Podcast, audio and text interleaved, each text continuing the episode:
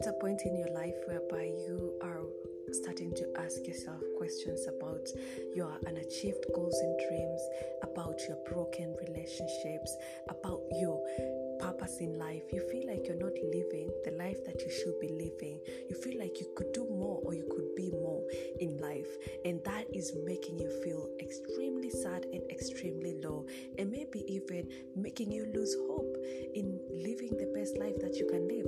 Well guys, a few years ago I was there. I was very low. I was a very sad person because I felt like I could do more with my life.